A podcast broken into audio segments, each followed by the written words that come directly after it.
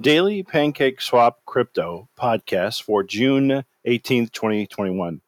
This is for entertainment purposes only. This is not financial advice. I'm not a financial advisor. Going from the lowest crypto to the highest, which meaning a penny. Starting off lowest. Baby Dogecoin, NFT Art Finance, Bull Finance, which I think was yesterday, a new one. Hakuna Matata, which is Tata, Clean Ocean, that's a new one, actually. I know that. Sailor Moon, Kabosu, Safe Energy, Cage Coin, Hodl, H O D L, Shiba BSC, Clue Coin, GMR Finance, Porn Rocket, Safe Moon, Yummy, NA Box, Na Box, looks like that's a new one too.